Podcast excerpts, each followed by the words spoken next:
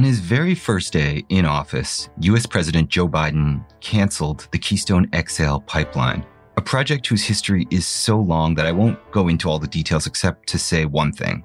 This pipeline could have carried a lot of oil from Alberta into the US. I'm Gabe Friedman, and this week on Down to Business, I look at the tangled economics, politics, and future of the Canadian oil market. The US midterm elections are just five months away, and there's this idea in politics that nobody knows how much voters care about inflation, but people think they definitely care about the price of gasoline. And so in Canada, which sends 99% of its oil exports to the US, there's lots of speculation that Biden will try to increase the supply of oil to help lower gas prices. Some people have already noted that his administration quietly loosened some sanctions on Venezuela, a huge oil producing country historically. Right now, oil companies are raking in profit on high oil prices. But what does the future hold? I have a huge lineup of guests to unpack where things stand. As always, interviews are edited for clarity and brevity. My Financial Post colleague Larysa Harapyn recently caught up with Alex Pourbaix, chief executive of Cenovus Energy, one of Canada's largest energy producers. Harapyn interviewed Pourbaix in the hallway at the Global Energy Show in Calgary earlier this month. I was absolutely flabbergasted the other day uh, when I heard that the U.S. is thinking about removing the sanctions on Venezuela in an effort to allow Venezuela to pump more oil. Um, we are the U.S.'s closest neighbor. We share the world's largest, uh, longest undefended border. Uh, we have been allies uh, f- throughout most of our existence, um, and and I, it, it, was just astonishing to me uh, that they would seek to go to Venezuela before they went uh, to Canada. And by the way, uh, Venezuelan oil is also heavy oil uh, with with the carbon challenges that that Canada has, but with no plan whatsoever to decarbonize their barrel and uh, funding one of the world's worst dictatorships. So, you know, I, I I hope to see over a period of time, you know, significant, you know, Canada, the the benefits that Canada brings. Uh, the world needs oil, is going to need oil for decades. We think that Canadian oil oil uh, knocks uh, just about every other source of oil out of the park in terms of our ESG, our ethical, uh, the ba- basis which we produce oil. So hopefully we we uh, we're, we're, able to be successful with that that uh, story. There's a lot to unpack in what Pourbaix just said. Questions I had are: Could Canada send more oil to the U.S. without the Keystone Pipeline? And is Canadian oil as clean as he makes it sound? Could Venezuelan oil make much of a difference? It's worth pointing out that so far, news reports say the Biden administration loosened some sanctions to allow Venezuela to export more oil, perhaps to Italy, not necessarily the US. But Kevin Birn, vice president of commodity insights at the data firm S&P Global Markets, told me getting more oil into any market right now could help lower gas prices because it's all one global market. I think when you think about what's going on in Venezuela, I think of the world as a bathtub when you think of the world oil market. And right now, the volume coming out of the bottom is faster than what we're putting into it.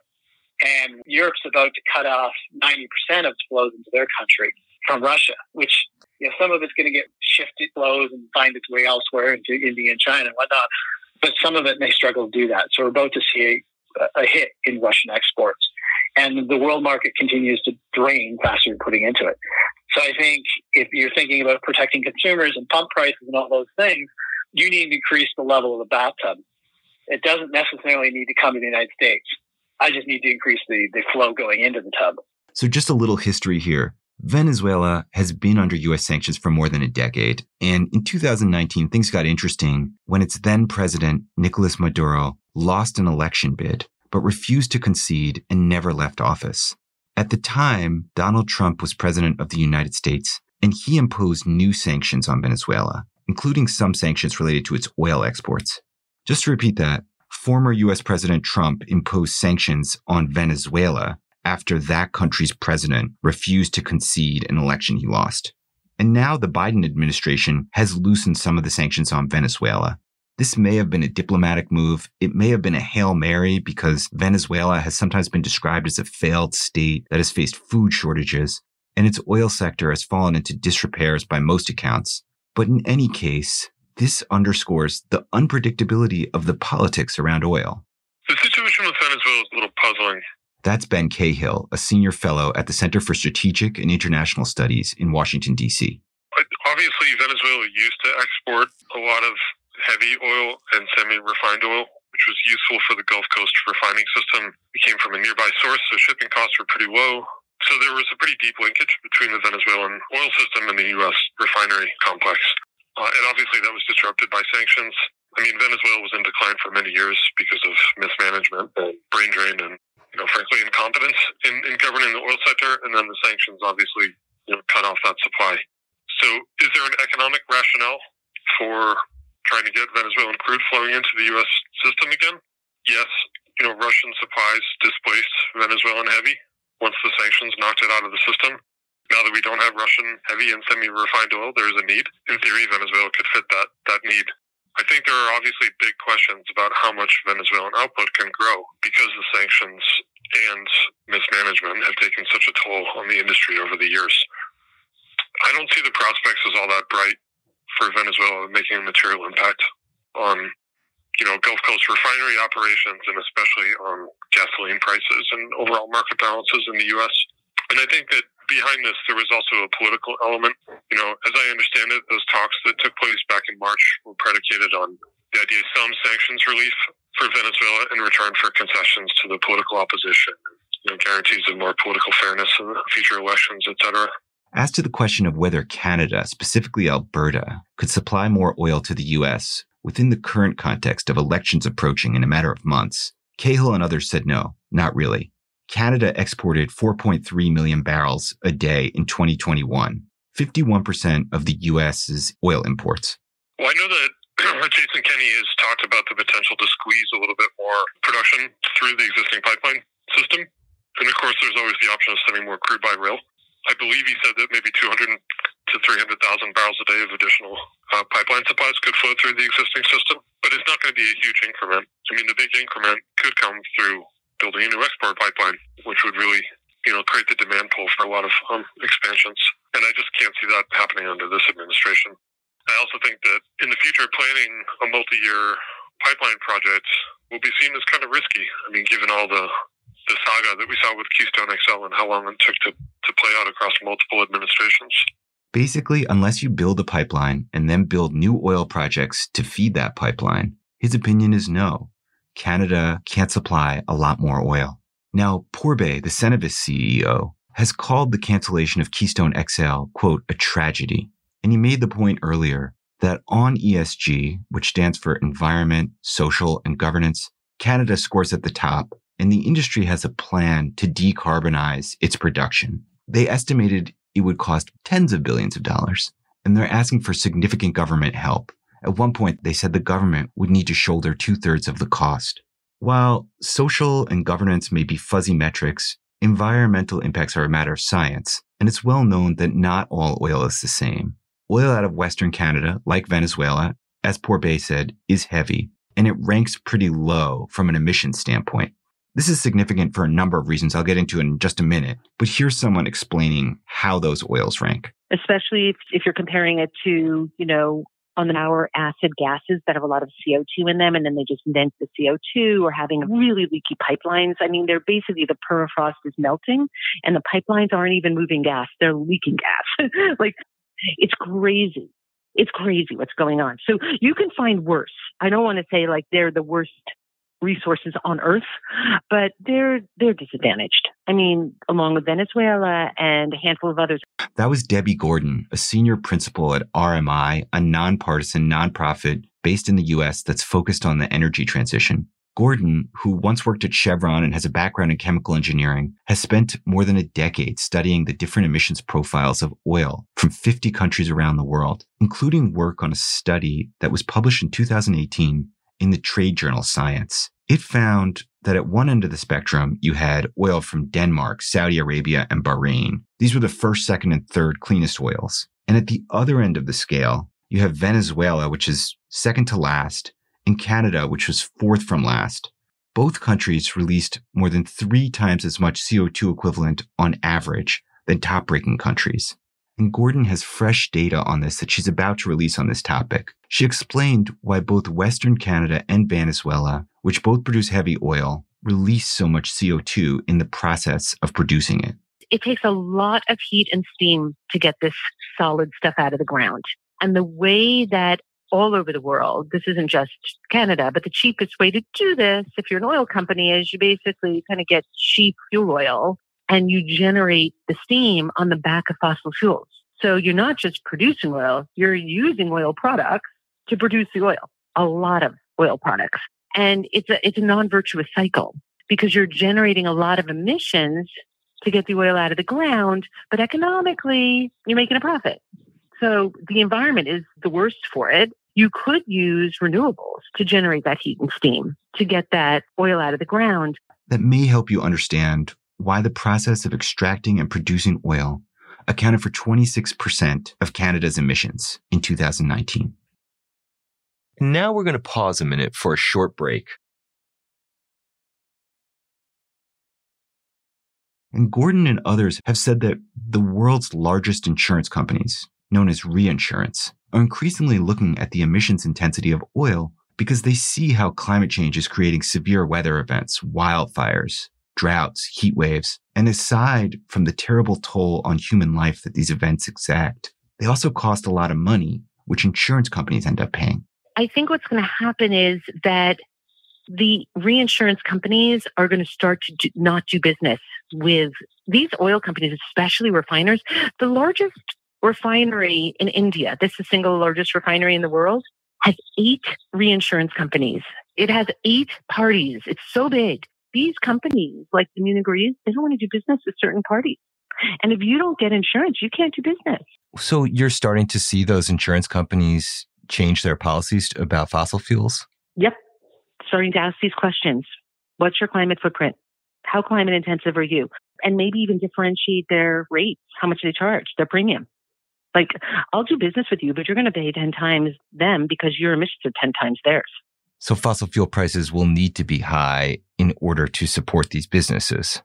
And it will create a lot more competition in the market. So the first thing you'll see this won't if it's if the nice thing about a carbon tax done right or a you know insurance premium that's based on an emissions intensity, not just a flat like same dollar for everyone, is that it starts to differentiate the parties in the market. So the dirtiest producers become disadvantaged. There's still a global price for oil, but if you're paying $35 a barrel for your insurance fee and I'm paying $4 a barrel for my premium, I stay in the market and you go away.